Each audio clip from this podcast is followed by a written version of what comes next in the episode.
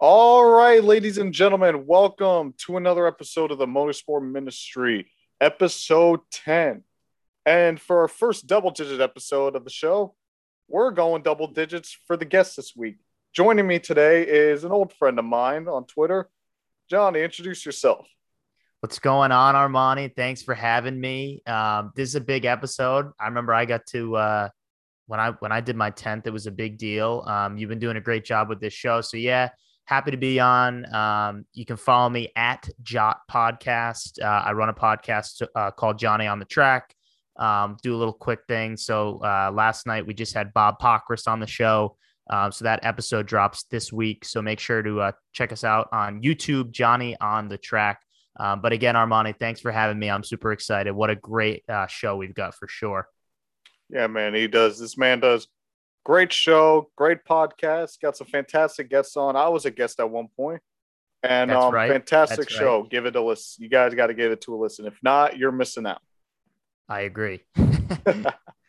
so, our it's going to be probably a quick show today. Basically, going to be talking about mostly what happened at Indianapolis.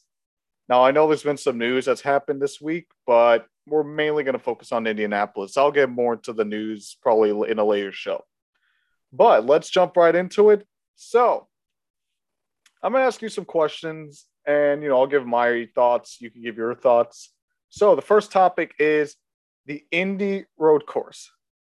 This was a um, a very mixed bag in terms of the hype for this race. You know, you had some people who were excited to go to a new road course, new tradition, and then you had the old traditionalist fans who, you know, were saying that we should stay at the Oval.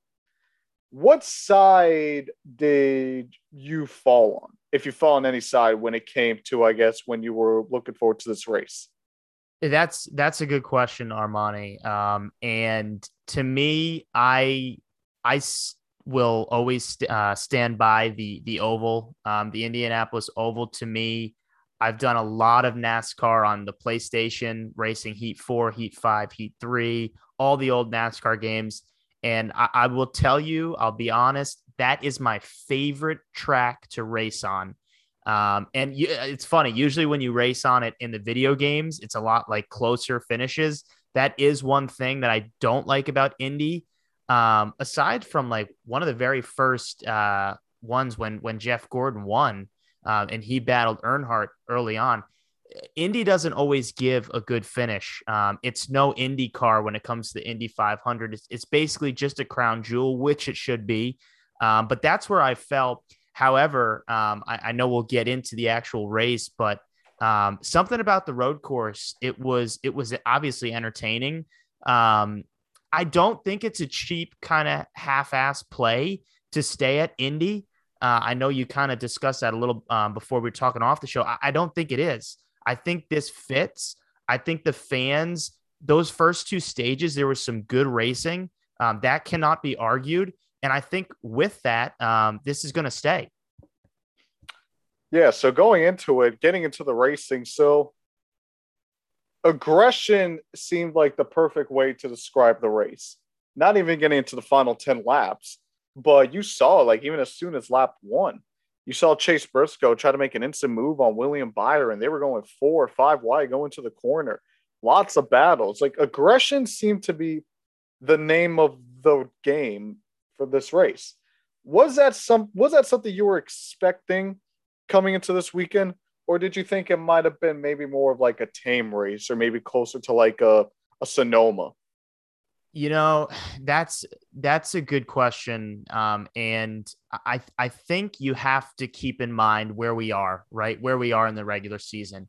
A lot of storylines here. You got two races after this, one being Michigan, which I mean, you could count as kind of like a 50 50 wild card, but usually you're going to get um, a standard winner you'd think of. And then you've got Daytona, which is anybody's ball game, literally anybody's ball game. Um, so here, right, you have to think there's a lot of guys, right? The storyline Chase Briscoe, can he win in his home state of Indiana? He's won here before in the Xfinities. Can he can he get that done? Came with a good car, starts up top, having a good run early. And then, you know, you look at Allmendinger, who has a chip on his shoulder. He's just trying to, he was upset he didn't win the day before. So he's trying to get a win. You got Denny Hamlin, who hasn't gotten a win. He's trying to go for the regular season point standing. You got Reddick, you got Austin Dillon competing for that points, the final spot.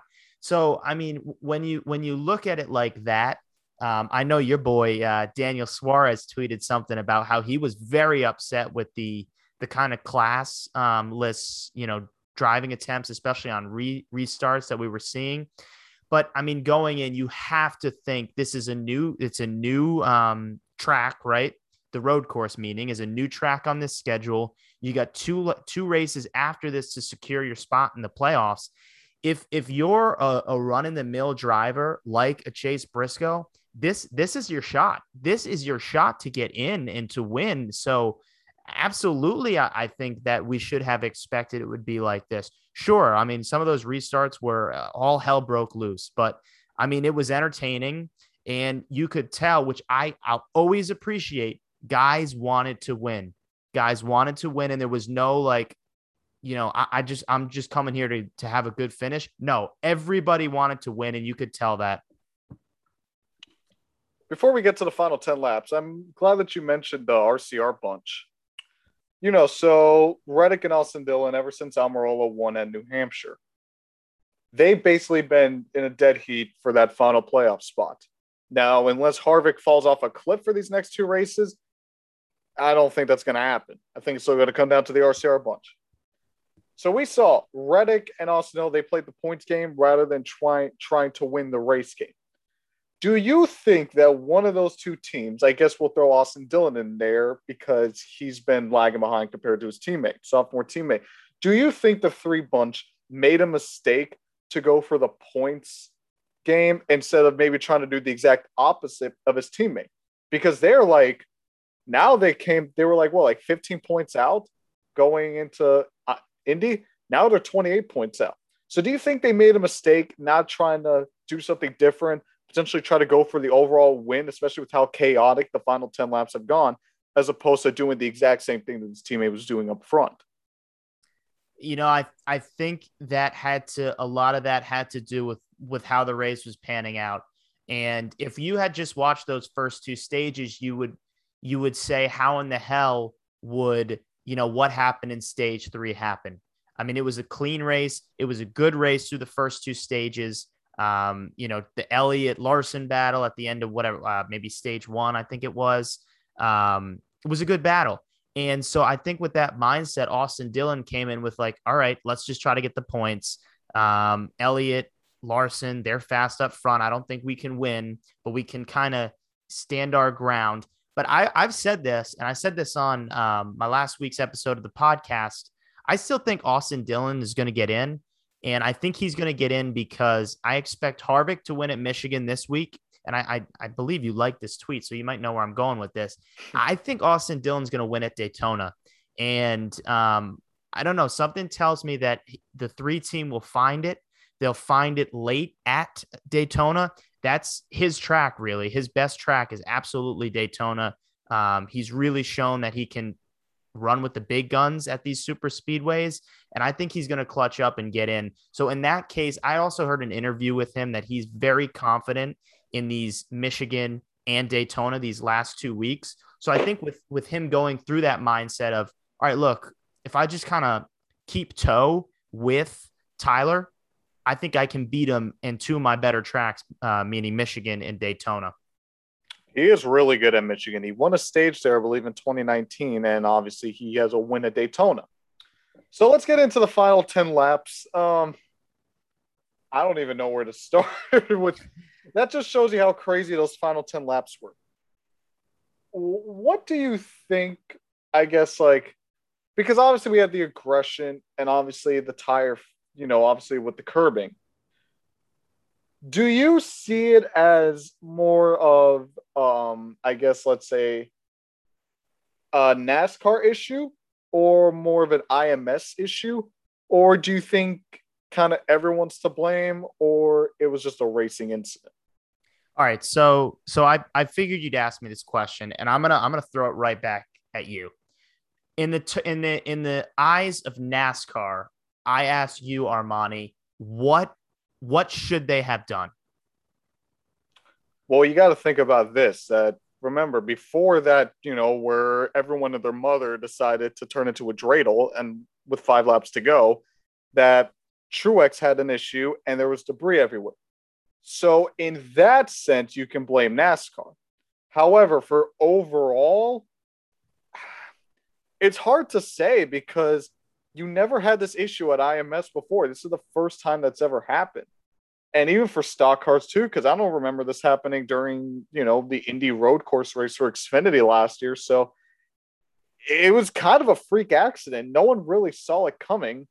If you were really to pin it on anybody, the only thing you can really pin NASCAR on is just not throwing the caution for Truex, which that turned out to be pretty catastrophic. But at the end of the day, no one was going into this race thinking, man, I hope that curb holds up so so there you go right? And and and that's the that's the point. I saw a lot of people blaming nascar but but in reality the curtain nobody knew right stage one and two that that was going to happen. But clearly it, it was bound to happen because we only ran about i don't know like 60 whatever it is laps and there goes the curbing right? So so clearly that was going to happen no matter what in terms of you talk about the the flag being thrown, I think no matter what, a, a, caution would have been thrown at the end, just with the way the race was going. Obviously, they didn't throw it early enough. Yes, that's that's true. Um, because honestly, if they threw it earlier, you don't have DiBenedetto up top and that like top whatever six it was. And I think it turned out to be that DiBenedetto kind of knocked out Larson and um, and gave him like the the he, he, was up there and then he got kind of foiled back and he didn't have that um, that chance to even get get the win there.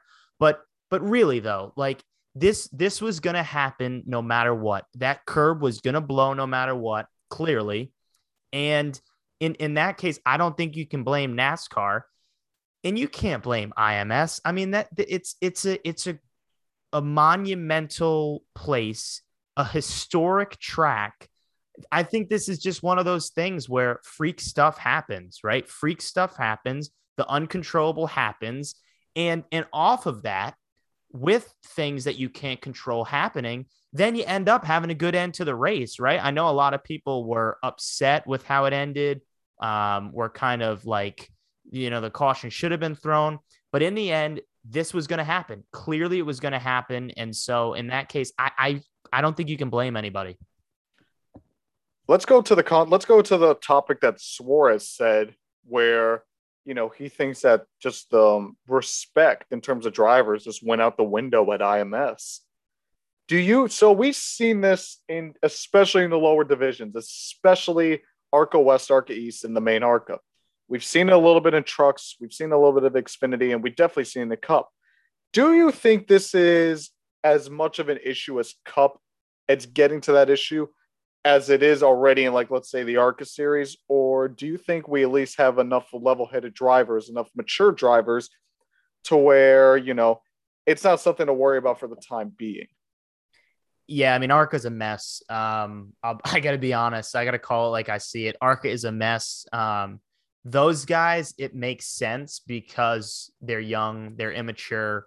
Um, you know, I, I don't really fault them for you know, being young and immature, you go back to look at Kurt Busch when he was young, Kyle Busch when he was young. I mean, you can make these these Denny Hamlin even when he was young. You can make these same arguments about the lot a lot of the drivers um, early on in their careers. However, taking it to the Cup Series, um, again, it's it's a new track on the series. This road course configuration, it's brand new. There is two races. I'll say it again. There's two races before playoffs there's a lot of storylines going in. You you we we really haven't seen as bad as it was on Sunday earlier this season, and at least in Cup. Um, that Knoxville truck race was another another behemoth of its own, but we haven't really seen um, any, I guess, dirty racing throughout the season. Not not that I can remember off the top of my head. So again, you got to realize, like, I get it. I get why Suarez is upset. Guys were just diving in in the corner, running people off the track. Um, I took a look at the replay. Denny Hamlin did run Chase Briscoe off the track. that doesn't mean that Chase Br- and Chase Briscoe did purposely wreck Denny Hamlin. Um, that's that's what I I believe. Denny he ran him off the track, and Chase just wanted to get back at him and make sure that he didn't win the race. I'm fine with that, um, but that's that's what I think happened. And look, Suarez, like I said, has a right to be upset. Watch DiBenedetto, like one of the cleanest guys in the Cup Series. Watch his last two restarts. I mean, he's banging it in there, knocking people by the bumper. Um, but I mean, look, it's it is what it is. These are guys, these are competitive guys, and I think if this was if if you look now and say this was the fifth race of the season, or this was um, kind of mid into the playoffs where uh, I don't know, like three quarters of the field didn't need a win or, or aren't competing for anything. I think you have different restarts, but because where it was placed in the schedule, um, which maybe NASCAR can now avoid and say, all right, this is probably not a, a race we want to go with, you know, one, two weeks left in the regular season. Um, but yeah, I mean, that's, that's, that's my thoughts on it. Let's go to the Chase Briscoe Denny Hamlin incident. Like you mentioned, you think that Briscoe did intentional. I believe he did it intentional also because, yeah. you know, Briscoe could say all he wants, but at the end of the day, it's like you you don't do what you did by accident. That just right. doesn't happen.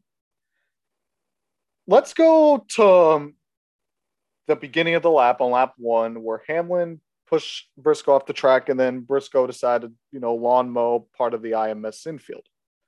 Do you think he should have at least expected a penalty, just from the sense of like just because you know obviously there's a lot of talk out there, and even I agree where it's like whether you get a penalty or you don't, that's not your mindset. Your mindset is just to go out and get the win by all means necessary. But even then, do you think Briscoe? I don't really want to use this term because it kind of makes me sound like a derogatory Briscoe, but I'm going to use it anyway. Do you think Briscoe should add at least like kind of like the common sense to know, hey, I'm cutting the corner by a lot, and his spotter maybe should have told him you're side by side with Hamlin rather than you lost a spot. Do you think Briscoe should have anticipated that? And if he did, because we now he's saying he didn't, do you think that it would have changed how he approached that final lap, or would he just done what he did regardless? So if if you watch it back, um, when they go when they go into turn one, and around so around goes Hamlin, and he doesn't give Briscoe any any space. However, Briscoe there there is a little space. So so Briscoe could have also raced it and and kind of just not like intentionally like door slam, but but rub rub doors with Denny, and then probably both of them would have would have fit on that um, kind of you know left side of the the track there. So that th- that could have happened. Briscoe said, "I can't fit it. I'm gonna cut the grass." Normally, you would say, "Well, he he got forced off the track." Um, like that's what happened with the yellow line. You get forced under the yellow line you can kind of still go for a little bit under the yellow line, but at some point you do have to get back on the track, right? And so this was an interesting scenario because Briscoe clearly got forced onto the grass, but he cut off so much of the track that at that point he he he had to have known, oh, I'm going to probably get a penalty because nobody clear, like you said, common sense. Nobody in their right mind would think that's not a penalty. Now, again, I'm I'm defending him because he did. I I believe he did get ran off the track, but um, he he should have known. I mean, how do how do you not? How do you not know that that's not going to be a penalty? That was his excuse, but you and I you and I see it the, the same way. He probably knew he got a penalty. He's like, God damn, like now Denny Hamlin's going to win this race. I had a freaking shot at this and you cost me it. So he he just goes straight into him, straight into the back of him. You watch the replay, it's the same thing. He hits him in the in the uh, right rear quarter panel, clearly gets him, spins him out. Um, so he knew what he was doing. He knew I I think both times he knew what he was doing. He wanted to he wanted to try to you know win the race. So the, the easiest way to win the race after you get forced off the track is just fly through the grass and meet back up with the guys in first. And I give him a lot of credit. Somehow he still had a lot of speed and was like competing with Hamlin after lawn mowing the grass. Um, yeah, I thought he was going to just short his splitter. I thought he, I thought he was too, because again, he kept a lot of pace through the grass and once he, once he finished through there. So, um, but yeah, I mean, again, you and I see it the same way. Hamlin, Hamlin forced him off, and Briscoe said, "Screw it. If I'm going down, you're going down with me." Yeah, I, I kind of agree with it too. I think Briscoe was kind of, especially because for someone like Briscoe more, not just even for sense of a playoff spot, but like you mentioned before, this is his hometown. I mean, they mm-hmm. mentioned the broadcast like 60 of his family members were at the track. So maybe mentally in a way, Briscoe's kind of like, okay, you're embarrassing me in front of my family, so I'm gonna retaliate. Maybe yeah, this and- happened like at a Watkins Glen or a Sonoma. You may not have seen the same thing, but probably because of you know, I guess the significance that this track brings to Briscoe, maybe that just brought something out of him we've never really seen him do before.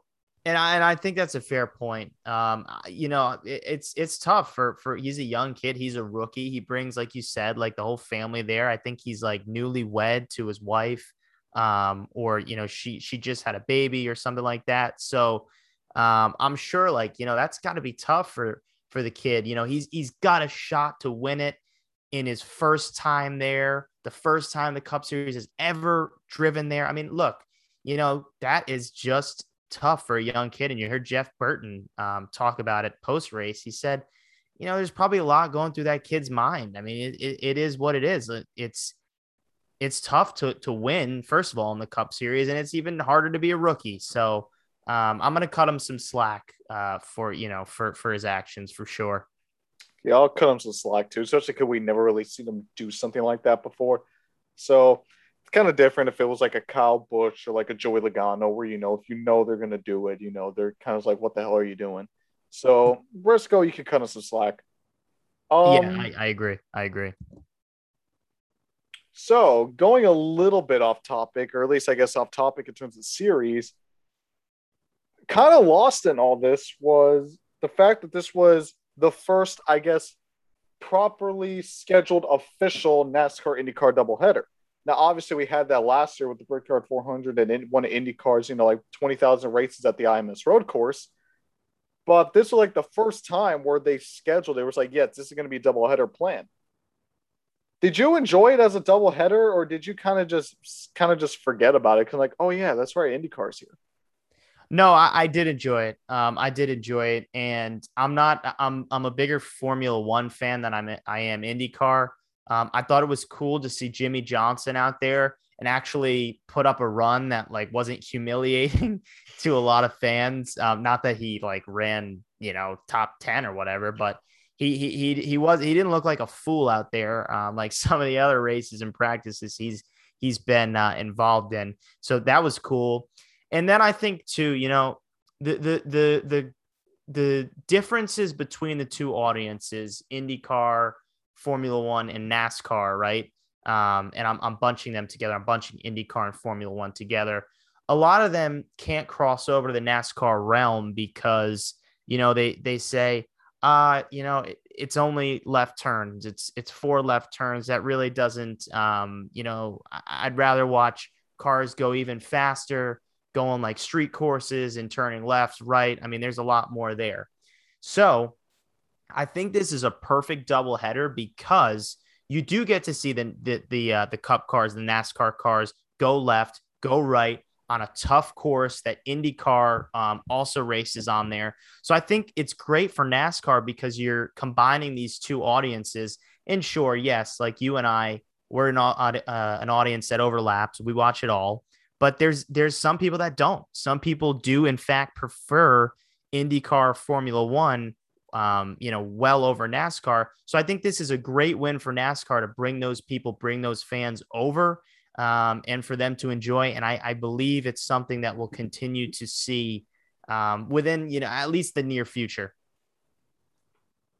Do you think that this new NASCAR IndyCar doubleheader should it stay at IMS or should it go to a different track? Well, so that's another that's a good question. That's another interesting point. Um, I think it's good here, but at the same time, I think you can you can just tell some cities that really are going to blow up with NASCAR one being Nashville. I think if, and I know the Nashville race didn't really go that well um, in terms of IndyCar. However, I think that would be a great, um, you know, back to back if you had the oval NASCAR racing on Sunday and, um, you know, maybe this Saturday you then had, or, uh, you know, the Saturday before you had the IndyCar through the streets. Um, you know, they're they're thinking about the through the streets of Miami. Maybe you could double up there in Homestead. Um, I think there's other ways to go where, especially like I said, Nashville is such an up and coming city and, and one that really likes their their racing. Um, I think that's a good spot. But right now, I think it's a really good win for NASCAR to ride this Indy um, doubleheader out. Like I said, it it crosses over two audiences that maybe don't always come together, um, and I think it's I think it's a big win. Yeah, that's one reason why I think that the road course at NASCAR would work. They should keep it just for that double header sense. It's like, hey, if all else fails, we have a double header. Speaking of if we have a double header, do you think we could see or we can or should see multiple double headers or should this be just like a one off for the year? So like only once a year, or should we see like maybe four, five, or six double headers? So I was hoping you asked me that, and um, I think another one that would fit perfect is obviously NASCAR is in on COTA. They enjoyed racing there. The, the drivers loved it. They loved the place, the track, the atmosphere, another up and coming city. I think that could be a double header with Formula One. I think right now um, they're expected to race it in early October, is when they come to America. Um, but I think that is a possible way to look at a double header. Um, in like I said, Indianapolis is a good double header. I think, you know, it really depends on if people are really enjoying it as much as they are. You look at the Pocono race, and I know that was just a NASCAR doubleheader, but people really did, people really enjoyed it. Tickets sold well. The um, the viewership was good on those races. So if people are willing to, you know, go go somewhere for an organized event that um, you know caters to their audience, I think it's a great idea, and I, I really think the next one should be look for that double header. NASCAR should look for the double header for Formula One and NASCAR because those those audiences, if you think IndyCar and NASCAR audiences differ a tad, the the Formula One audience and NASCAR's audience differ a whole lot. So that would be a big win if NAS if you know diehard NASCAR fans could get into Formula One and vice versa there. I was actually going to ask you that if you think that obviously, so you agree that NASCAR should do a double header with Formula One. Yes, absolutely. Think, do you think it is kind of looking at every single factor, you know, because one of the main things that they were talking about with the double header, one of the main issues might be with NASCAR and IndyCar was that which series is going to get, I guess, the major spotlight. NASCAR or IndyCar. Now you're going to say nine times out of 10 NASCAR just because it's bigger than IndyCar. F1 is going to be a lot different because while NASCAR may be bigger in the United States, F1 is bigger globally. So putting that into fact and then putting everything else into consideration, like garages, maybe how long they're going to spend at the, you know, their weekends, do you think that a NASCAR and Formula One doubleheader in this day and age is really possible. Yeah, no, I do. I do. I, I really do. And I, it's funny you say that because I, I do think, I think you're right. I think it would probably benefit Formula One more than it would benefit NASCAR. Um, just because one, like that race is already in the United States. It, it draws a huge crowd when the Formula One cars get there.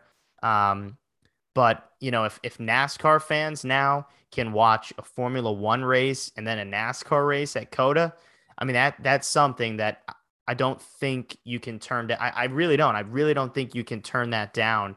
Um, and I, I'm I you know I'm forgetting even the question you asked, but I'm just talking about the fact that there there is a there is a demand for that kind of thing, that double header, and especially um, at such a, a track that um, I don't know is in is in high demand right now. NASCAR really wanted COTA on the schedule. That was the one that they had been trying to get for a while, and um, they were able to get it this year. Great turnout. A lot of fans came, And then if you could double that with a Formula One weekend, are you kidding me? That would be huge for um for I think both sports. But again, it would really blow up um, Formula One in in uh, a growing sport in the U.S. It would continue to make that grow. Yeah, I kind of agree with that. I think the main issue would just be is I guess more of a pride thing, just which series is going to be seen as the main draw. But I think both series have enough of a giant fan base that they'll kind of even themselves out. Yeah, uh, no, I agree. I think that's a fair point. Uh, that, so that was your question. What what what do you think would take like the giant role? Personally, me, I think it. I, I honestly do think it would be Formula One. Um, they've been doing that a little longer than NASCAR. Not not much longer, but a little longer than NASCAR is doing. Um, has been doing it. But at the same time, I think if you put the the Formula One race on Saturday, um, and then put the NASCAR race on Sunday, which which I'm sure they would do, the the NASCAR race would still get its love because it's that second, it's that final event, even though it might be overshadowed by um, the Formula One event being as big as it is. Yeah, I yeah I agree with that. I don't think F1 would ever go on a Saturday unless it's a Saturday night though. That and especially because Formula One only goes to America once a year, might be as many as twice a year now. I do think it will give Formula One that edge. Yeah, no, for sure. So, going to our final topic, we got our traditional race weekend rankings sponsored by Johnny B's Barbershop. If you're in the South Florida area, specifically around the Davie Road and Sterling Road area, head over to Johnny B's Barbershop. Rob, Johnny, Will, the folks over there, they'll give you a great haircut, great conversation, great time. Hot towel shaves, great prices, you can name it. So head over to Johnny B's Barbershop if you're in the South Florida area today if you need yourself a cut or a shave. So this is how it works. Obviously, you said you've seen the show, so and you said that you have your own race weekend rankings as well. Yep, for sure. So we're gonna do it a little bit different from now, and this is especially for now on. Um, so instead of kind of just giving a little bit of a rundown for the race, you know, I'm gonna give you a a biggest moment, the best moment, in my opinion, and the dullest slash worst moment, in my okay. opinion. Okay. So we got three races. We got the IndyCar race, the Xfinity race, and the Cup Series race all in Indianapolis. So you ready? I'm ready. Number three, I got the Big Machine Spiked Coolers Grand Prix, the IndyCar race. I gave it a five out of 10, which in my ranking is about, you know, middle of the road, an average race. The biggest moment for me was Alex Palou blowing an engine on lap 68, mainly because of the championship implications that that presents. Palou has been the points leader basically the entire season. And to blow an engine with only four three races to go to bring the points gap down to like I think 21 points. Yeah, I think you're reward. Right. That that spells, you know, a lot of, you know, maybe anxiety for that number 10 team who, you know, they're trying to win their first championship. And to have a blown engine this late in the season, that's a pretty big moment. Best moment in my opinion, is when Rossi versus O'Ward for I believe the fourth position with about 15 to go. They were battling pretty much for I believe an entire lap or an entire two laps, and it was just a really damn good battle. The dullest moment for me in the race, and I'm a fan of him, so it's kind of kind of a little sound a little hypocritical. Will Power winning the race to me just was very dull. For the main reason of this happens every year for the past like three or four years, where it's like, oh, Will Power He's having a slump. He might not win. He's washed up. And then he always just has that one race where he completely dominates, and then everyone's like, oh, he's good again. So happened last year, it happened in 2019. We fell for it again in 2021. So for me, that was the dullest moment. And the race overall was kind of just average. You know, there weren't really it wasn't anything grandeur, was anything terrible. It was just an average race. So that's why I gave it a five out of ten. Yeah, no, for for sure. I think that's it. Th- those are all good. Um, I would pro. I, would give it a six out of ten. Um, I think the event overall, coupled with NASCAR, um, just just fit well. Like I said, I, we would talk about that a lot, obviously, but I think it fit well. So what am I do? So best moment is first. Um, your biggest moment, like the biggest moment of the race. It doesn't have to be you know good or bad. It could be whatever then your best moment, and then your dullest slash worst moment. Okay, biggest, best, dull. All right, so biggest is Will Power winning. Um, I I do think it's a big deal for him to win, and I'm I'm with you. Um, he does go through a slump, but this was needed for him. Um, this was a much needed win for uh, for Will, and I think I, I don't know if he'll carry it over because usually he doesn't. Um, but it is a big deal when um, when a guy gets his first win of the season. Best moment, I said this earlier, it was just to see Jimmie Johnson perform not even perform well, but but just to not look like and to I, look competent. I, exactly. I was gonna say look like an idiot out there. Um, that that's tough because I love Jimmie Johnson, but I mean there has been some times where he's just looked not good, like terrible. Um, so so that was the best moment for me being a being a Jimmie Johnson fan for quite some time. Oh man, the dullest moment probably the finish. Um, I don't know, it wasn't wasn't really that close at the end. Um, I mean, we kind of knew Will Power was going to win it with like I don't know, a couple laps to go. So uh, it was kind of a dull finish. Nothing like the uh, the NASCAR finish. All right. To go a little bit off topic, we didn't really talk much about IndyCar, but um, let's just go through some. I guess I got some questions that just came up about the IndyCar race. Really, just two or three. Number sure. one, what do you think the implications could be for the championship with Palou blowing that engine?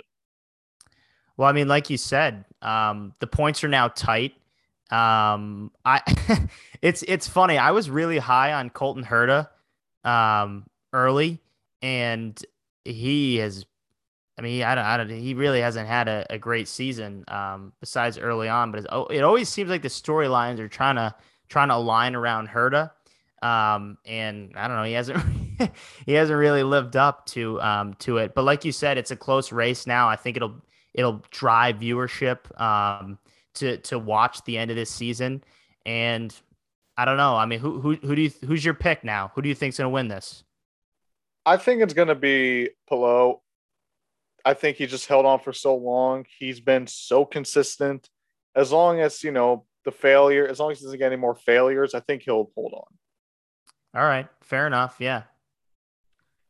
And um, God, I had another question. I already forgot about it. So let's let's move on to the second race on my All list. Right. The Verizon 200 at the Brickyard, aka the Cup race. I gave it a six out of ten. It was an above average race. Now, if you took out the final 10 laps, I'd probably give it a nine out of 10. Very good, fantastic race. Biggest moment, the curb failure with five to go. I mean, it was the biggest talking point. You can also say, you know, Hamlin and Briscoe, but I don't think that all would have, you know, transpired potentially if it wasn't for that curbing. My best moment was Hamlin versus Briscoe. Not necessarily in the sense of, you know, you know, like, oh, whether Briscoe did was right or wrong, or whether Hamlin did was right or wrong, but just to see such an intense battle at the final two laps for the race, for the win, and to have a talking point come out of it. I think that's really good for NASCAR again, whether you know whether it's what side you fall on, any bad publicity is you know any publicity is good publicity.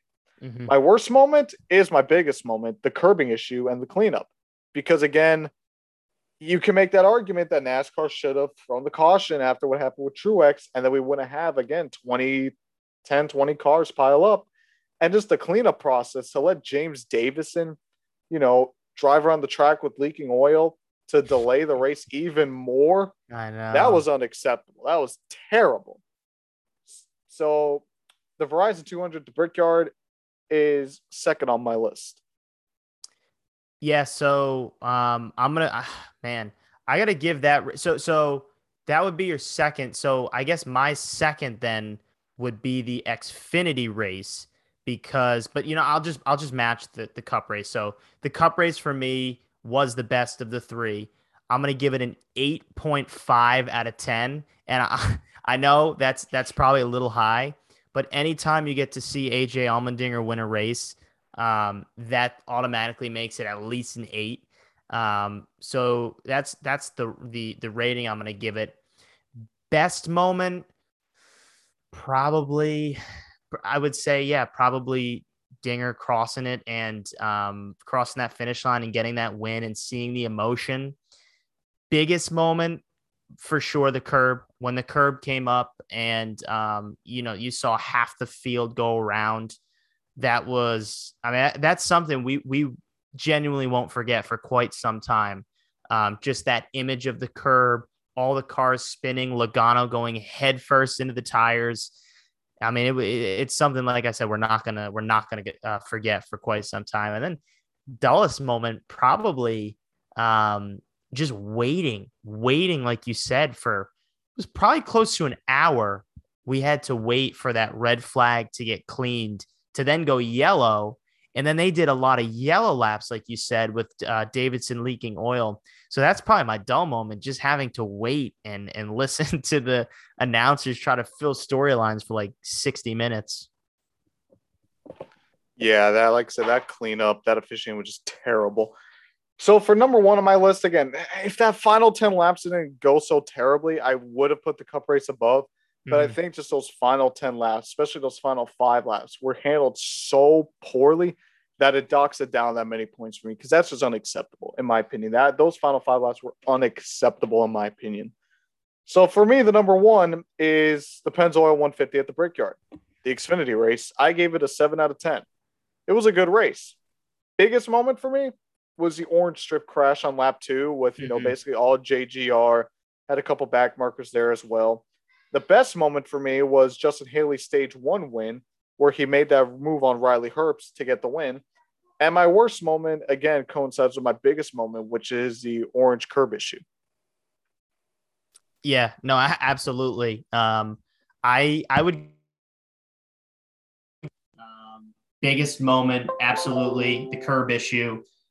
Uh, can you hear my audio's going? I can hear you. Yeah, yeah. All right, perfect. Um, so yeah, the the the curb issue there um, early in the race took out some big names like uh, Harvick was one it took out. Sam Mayer took out. Um, so yeah, I mean that was that was huge. Best moment. Oh man, I mean I don't know. Probably to see uh, honestly, and I'm a Chase Elliott fan, but to to not see him win and um, because I I sweep the field in this race.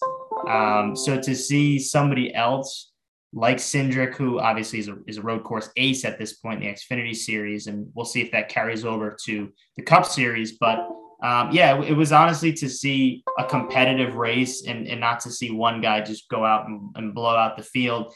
And then the dull moment for me, or the worst moment, was um, Cindric beating out Allmendinger, especially because that was before the Cup race and you could tell like they were making a big storyline of how bad Allmendinger wanted to win here. Um, so that was tough for me to not see him win. But then, I mean, I don't know, it was just awesome to see him finally get one uh, with with the cup win.